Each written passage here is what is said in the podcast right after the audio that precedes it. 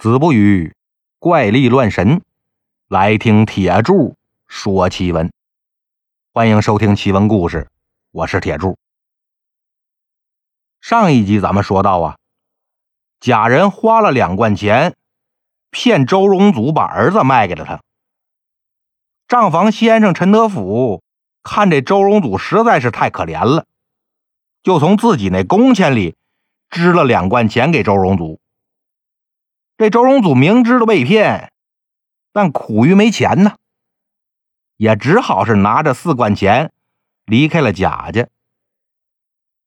那么说，周荣祖不是进京赶考去了吗？怎么现在混这么惨呢？要说这周荣祖啊，也真是时运不济。想当年，他带着老婆孩子一起进京赶考，不成想呢，名落孙山。没考上，只好就又回家了。等到了家一看呢，更是气得脑瓜子直冒烟啊！家里边值钱的东西都让人给偷光了，留下看家那下人怕主人回来怪罪，早跑没影了。再到这埋银子的土墙那儿一看呢，墙没了半边，地下呢。空有个石槽，银子不翼而飞了。周荣祖气的是一场大病啊！为了治病，只好把这房子也给卖了。过了小半年，病算是好了，但这两口子衣食无着呀。一商量，咱投奔亲戚去吧。一家三口啊，就又奔了洛阳。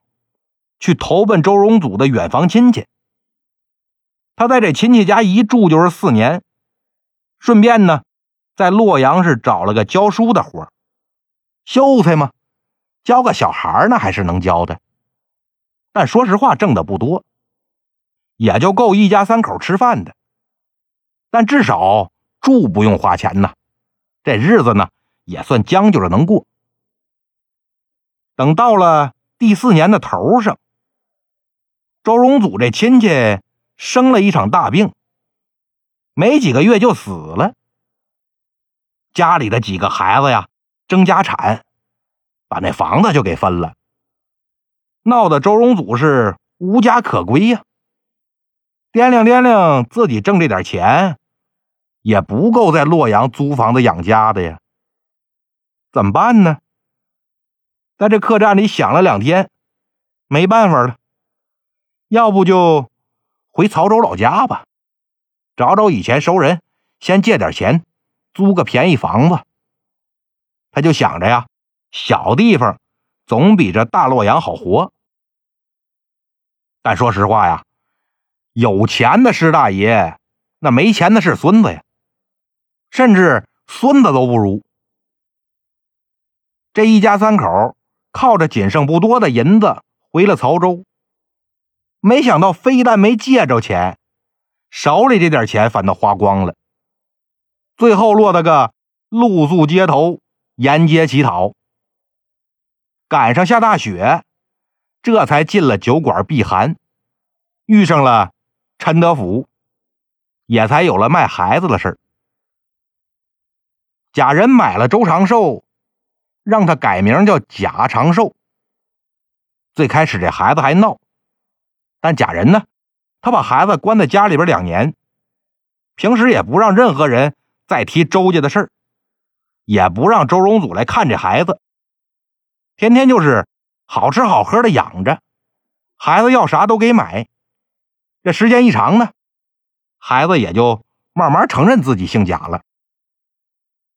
等又过了几年，长寿再长大点呢，小时候那点事儿啊，也就基本忘得差不多了。别看这贾人是个守财奴，花一文钱都心疼，但他对这贾长寿倒是真好，从来不刻薄孩子。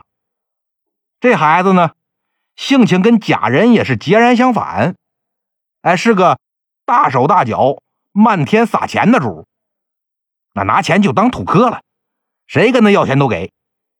小时候，身边那小朋友说想吃糖，他说我买。说想吃肉，他说我买。啊，长大了呢，说想喝酒，想去青楼。哎，贾长寿就仨字儿，我花钱。不仅对朋友是这样，对那些个做买做卖的也一样大方。这出去买东西吃饭，贾长寿用的全是一锭一锭的银子，最小的也有三两。但凡是付账啊，掏出一锭来，当啷往那一扔。人店家说：“您稍等，我给您找钱。”长寿少爷一拨了脑袋，嗯，不用，兜里揣些个碎银子、散铜钱的，稀里哗啦累得慌，剩下的就当打赏你了。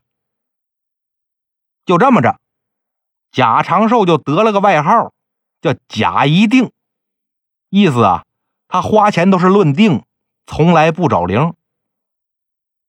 这也就亏的贾人生意多，来钱路子多，供得起这么糟蹋。要换一家啊，早破产了。这时光似箭，日月如梭呀，一晃就是五年。贾长寿这年十四岁了。贾人的老婆身体不好，一命呜呼了。贾人呢，由于思妻心切，也是一病不起了。贾长寿心想啊，大夫也治不好，我去东岳庙求神仙保佑吧。他就开了库房，拿了不少金银，带着一个。叫贾兴的家童一起去东岳庙烧香祈福，正赶上这天是三月二十八，东岳大帝的诞辰，所以说大家都来庙里边烧香，那真是人山人海呀。贾长寿上完了香，这天可就擦黑了，他也挺累，就想啊，在回廊里找间房休息休息。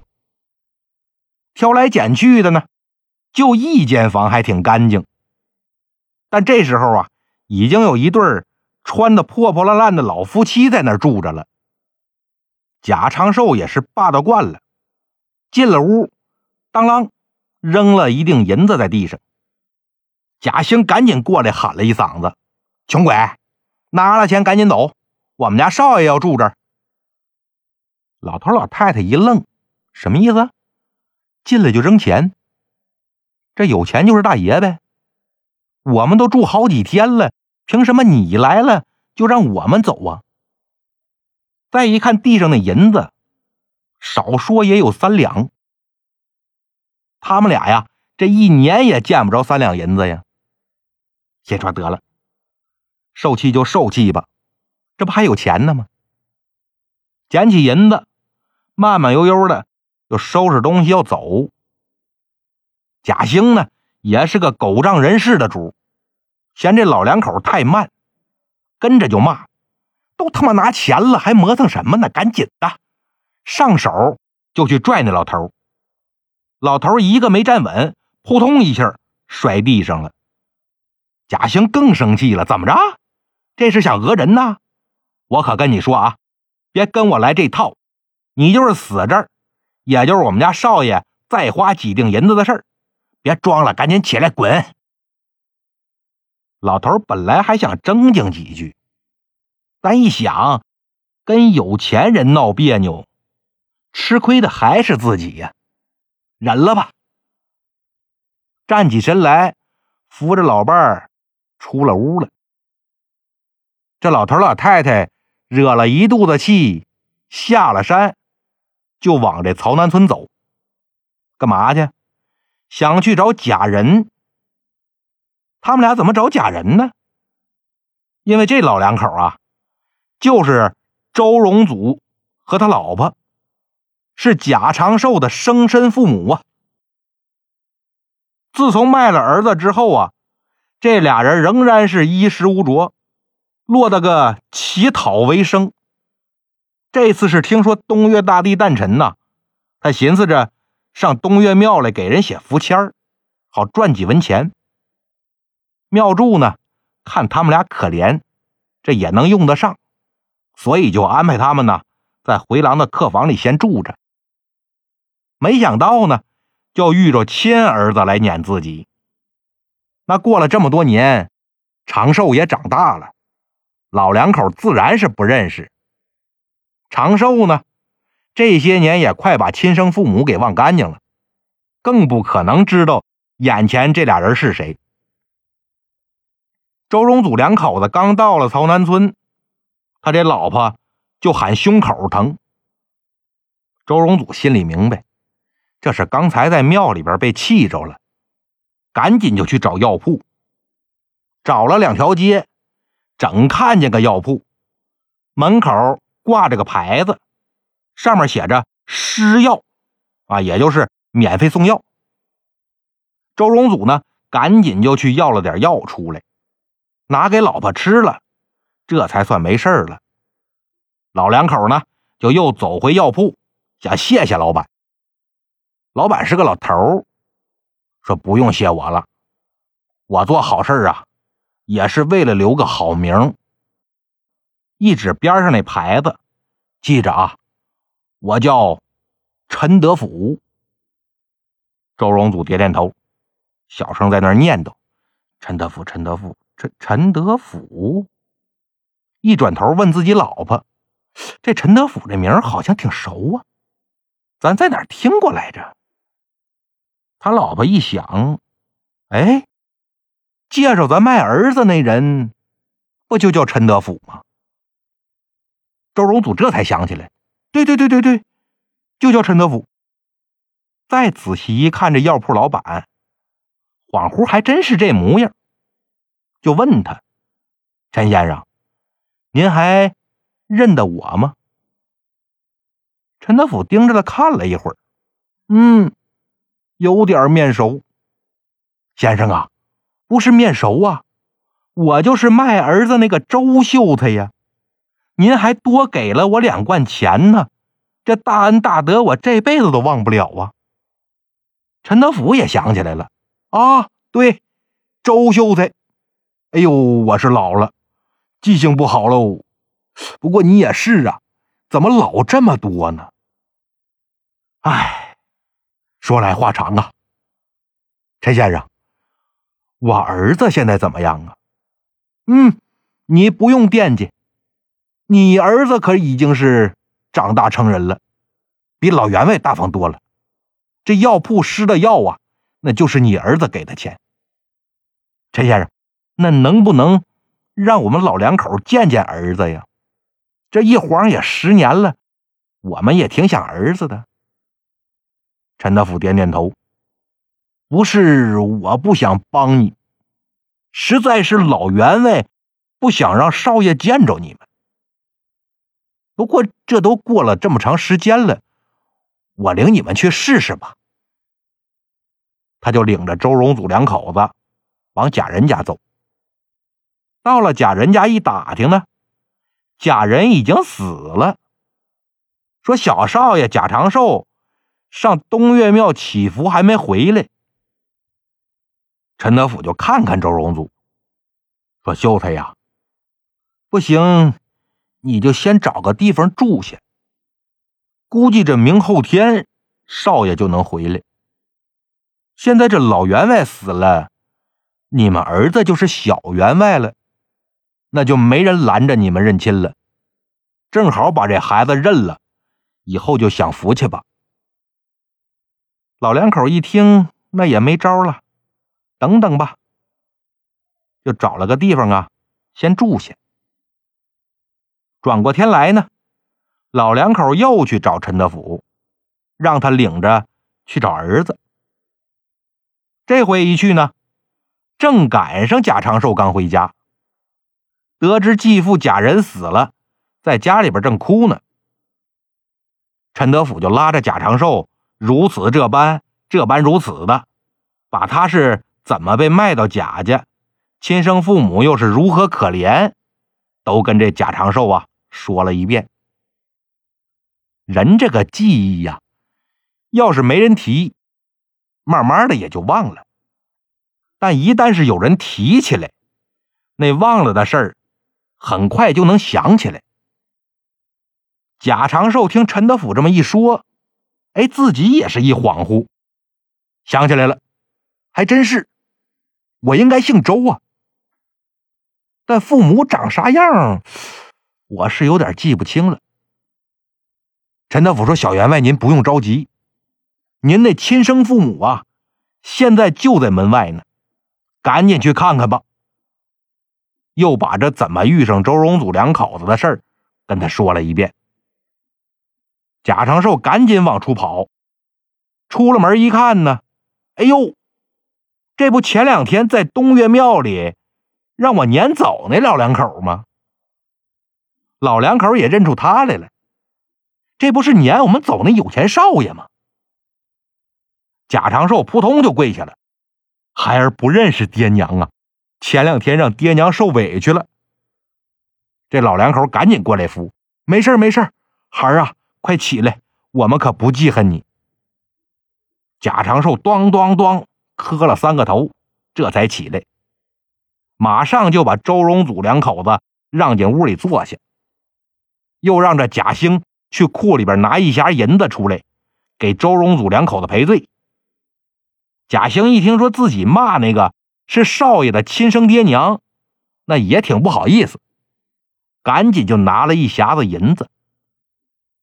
周荣祖推辞不过，只好是把银子收下了。他打开这匣子一看，银子上面竟然刻着“周凤记”三个字周荣祖大吃一惊啊！这不我家银子吗？陈德福也奇怪。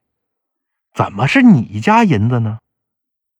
我祖父叫周凤，先生，你来看，这银子上可全都刻着“周凤记”呀，肯定是我祖父留下的银子。然后呢，又把自己如何埋银子、如何丢银子，以至于落魄至此，跟陈德福和儿子长寿又说了一遍。陈德甫听了之后也很感慨，说：“这贾员外以前呐是个穷鬼，他靠着给人砌墙做苦力过日子。后来是突然暴富啊，想来呢，肯定是他把你家银子给挖走了。他这无儿无女，最后过继了你儿子回来，这也算是物归原主了呀。怪不得他平时那么抠门呢。”原来呀，都是给你守财呢。他呀，就是个过路财神呐。周荣祖一看这是自己家银子，那花起来可就有底气了，伸手拿出两锭来给陈德甫，说：“这是答谢陈先生当年那两贯钱的恩情。”陈德甫是推辞不过，只好就收了。从此以后呢。周荣祖就住在了贾家，把这门楣上的贾府啊，直接给改成了周府。贾长寿呢，也恢复了本姓，改名叫周长寿。奇怪的是呢，这孩子改了名之后，再也不像以前那么乱花钱了。想花钱的时候啊，就接济穷人，修庙礼佛，他搞起慈善事业来了。好了，今天的故事就到这里了，咱们下集再见。